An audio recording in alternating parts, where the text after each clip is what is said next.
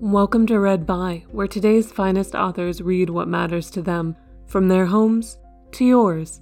Today, we're reissuing Diana Khoi Nguyen's reading of poets in the Asian diaspora Jane Wong, Dao Strom, Mary Kim Arnold, and more. We are also sharing a call from Nguyen to donate, if you can, to Stop AAPI Hates Fund. To learn more from Nguyen and for the link to the donation page, please check out the episode description. And now, read by Diana Khoi Nguyen.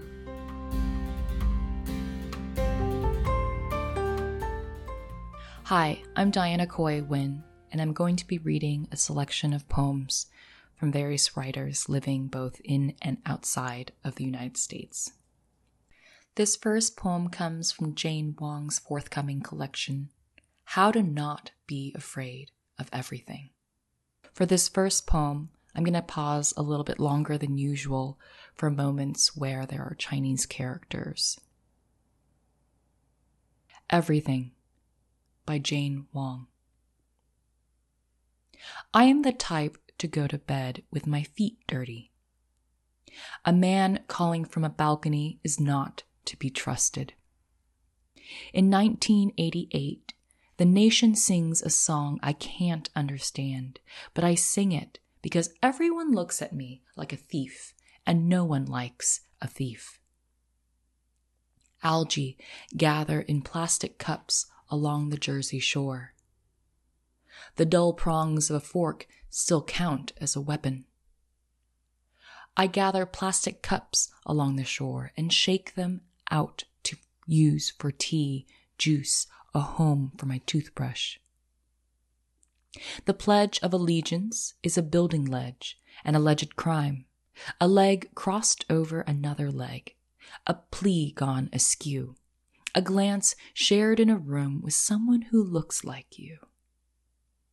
Hundreds of toxic wild boars are roaming across northern Japan, and it would be a mistake to identify with them. In 1960, my grandmother holds no knife in no tall wheat. When washing her feet, my grandmother tells me she spent decades without shoes, wonders if the mud misses her. When we look at each other, we also look away, knowingly. I am a good daughter, and I can repeat this indefinitely without taking a breath. Often, I call out to myself just to hear an echo, to hear something moving in the walls like a healthy family of rats. My mother has been told, repeatedly, You cannot walk here. Here is a white stone, a white fence, a white seagull, a white jug of milk, a white candle, a white duvet, a white patio, a white bar of soap to wash your mouth out. Sometimes I dream in Cantonese and I have no idea what is being said. You grow to love what you create, pouring out of your mouth. In 1988, my father sees his reflection in the rearview mirror and identifies with the blood moon lighting his way to Atlantic City. From a balcony, a man yells at me, You need some white dick! And I turn into a boar. My father disappears for weeks, and my mother keeps weeding the garden, pulling cigarettes from the splintering tomatoes I will devour. I study asymptotes for months and dream in curves, almost, but never touching. My mother writes in her English diary for night school, I hate him, I hate him, I hate him, I hate him, I. And her ESL teacher only gives her a check, so I give her a check plus. To be a good daughter means to carry everything with you at all times, the luggage of the past lifted to the mouth. When we look at each other, my mother laughs like an overripe tomato on a windowsill. In 1989, I spent months assembling a puzzle map of the United States of America, and the teacher said, Good job, Jane, and then louder and slower, like a drowning sloth. Good job, Jane. and I did not touch a single piece. Bloody drunk and a blood moon, my father fights with another gambler and jabs at his arm with a dull fork, and they both laugh celestially. During elementary school, I did not say a single word, not even when called on, and thus the teachers and administrators decided I could not speak English because they looked at me. Mao Zedong explains math. In geometry, I just drew a picture of an egg. That was enough geometry for me. My grandfather was jailed by the Red Army sometime between 1966 and 1976, and my mother says, I saw him cry when I tried to visit. He wanted to eat the bao I made for him. Algae gather, gleaming like jewels, on the head of my fifth grade betta fish. Counter revolutionaries during the Cultural Revolution are likened to finding a bone inside an egg. I was born healthy in the year of the rat. The man on the balcony invests in a portable set of two chairs and one table in eggshell white, mold resistant, perfect for outdoor use. I was 10 when I willed a rock to fall off a ledge just by staring at it long enough. This next poem is from Instrument, a collection by Dao Strom, and I'll be reading an excerpt from the poem Self Travelogues, Endemism.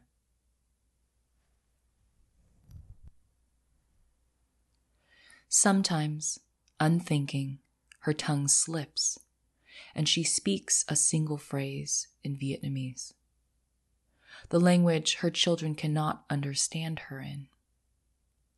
What this reveals, I think, is how much she must be, most of the time, vigilantly keeping at bay. And what it brings on for her, this slippage, this momentary letdown, this relinquishing, in effect, of the vigilance of English, for the unconscious reemergence of the tenderer language. We are driving down a street in Portland, Oregon. Or more precisely, I am driving. She's in the passenger seat. She's visiting me. We have not been talking about anything. And then. But she does not follow up or translate or catch herself. So I can't help myself. I point it out to her. Do you realize you just spoke to me in Vietnamese? Sometimes her response to moments like these will be defensively coy. Yeah, and so what? I ask her, what did she just say?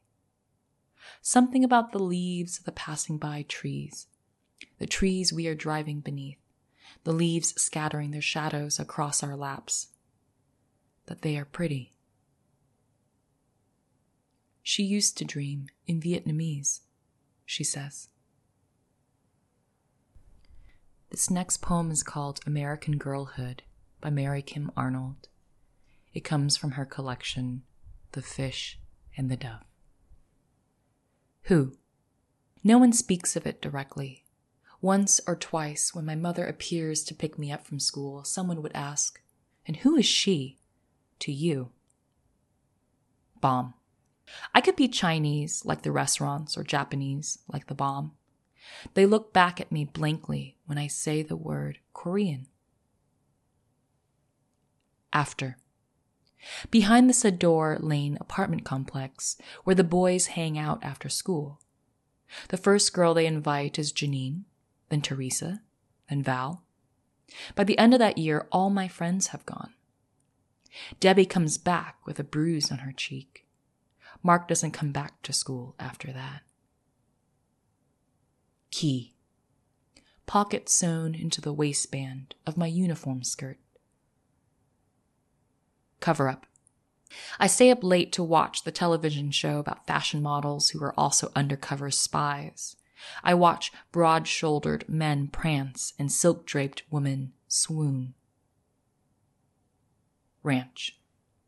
He leans against the coin machine in the arcade, blond, slim hipped in straight legged jeans, I spread a handful of bills and coins across the glass of the broken pinball machine. My, my, my, he says, will you look at that? I follow him out to the warm night. The sky is filled with stars. Slippers. The summer everyone wears Chinese slippers. Black cotton, rubber base, banded in bins at the Woolworths or at the flea market for five American dollars. Dream. Standing in a pool of thin yellow light, circled by doves, I hear car alarms in the distance, doors closing, then opening again. Gone. My father has been gone for as long as I could remember. Sleepover. No one sleeps. Head to the floor, I am alert to vibrations in the boards. I hear parents sighing in their bed. In the morning, dust glistens. I watch for signs of life. Lake. High grass at our ankles. Ice cream cones wrapped in paper. Lemonade from a red thermos. The dock in the middle of the lake is an island. I am afraid to get too close. Neighbors. There are reports of a cult roaming the village at night. Someone is convinced there are witches. A pile of stones in a church parking lot. The bones of small animals. Dark sacrifices made while everyone sleeps. Fire. The night of the fire, I stood barefoot on the sidewalk and watched smoke, thick and black, billow from the roof. Later, we hear about the woman who left her stove on for hours then what is one match lit in darkness? Geese. The wide tree lined path along the river. Highway close, but its noise gentle like running water. My mother tears slices of day old bread for the geese. Their tense, expectant din. Parade the intersection where as a child I watched the parade pass through, trumpeter wilted and forlorn.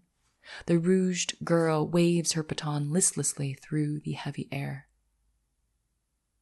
Traffic. Dry grass beneath us, rush of highway traffic alongside. I tell him his name means you are beautiful en francais. He places his hand on the waistband of my jeans, lays it flat and leaves it there until I guide him in. Storm. In the storm, rain soaks the window sills and the hems of curtains. Potted violets left on the balcony overturned by morning. The back seat window cracked open, the seats drenched through. Sponge. Today, contraceptive sponge in a pink square box on a high shelf beneath the glare of supermarket light. I decide not to rely on anyone but myself. Done. Moon slivered over the parking lot. It is done quickly. Night music is crickets and far off fireworks. In the morning, the cooing of doves. This next poem comes from Vaan Nguyen, who lives in Israel. It's translated from the Hebrew into English by Adriana X. Jacobs, and the collection is called The Truffle Eye. The poem is called Mekong River.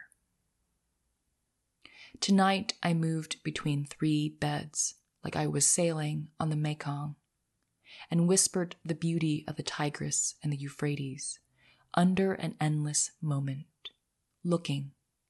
Below the left tit, I have a hole, and you fill it with other men. Notes of tiger beer on your body. Alone, crickets drone south of Laos. Showers of cold air from Hanoi. The back gasps the tight ass, an ink stain on the belly. Sketch me a monochrome flow chart on fresh potted flowers.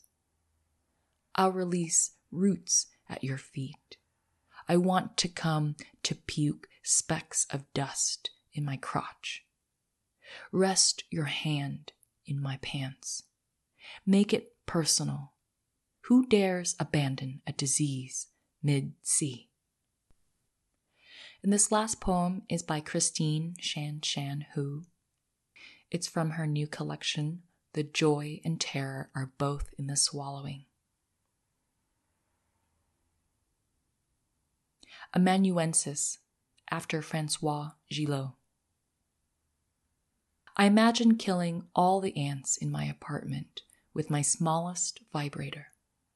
I make them dance and shake, give them little seizures, like my body when I come. Submission is easiest when done alone. I identify more with a doormat than a goddess. A misfit cumulus cloud reaches its fingers upward towards a larger network of clouds in hopes of landing a new job in the cloudy marketplace. Networking is what you make of it. You can be the woman who says yes or the woman who says no. I don't expect to see leopard prints on young women, but when I do, I make a run for it. The survival rate is higher for those who don't react in ugly situations. But I am not afraid of death or the little bruises I pick up along the way. I can get down naked on all fours and be the woman who says yes, even though I am the woman who says no.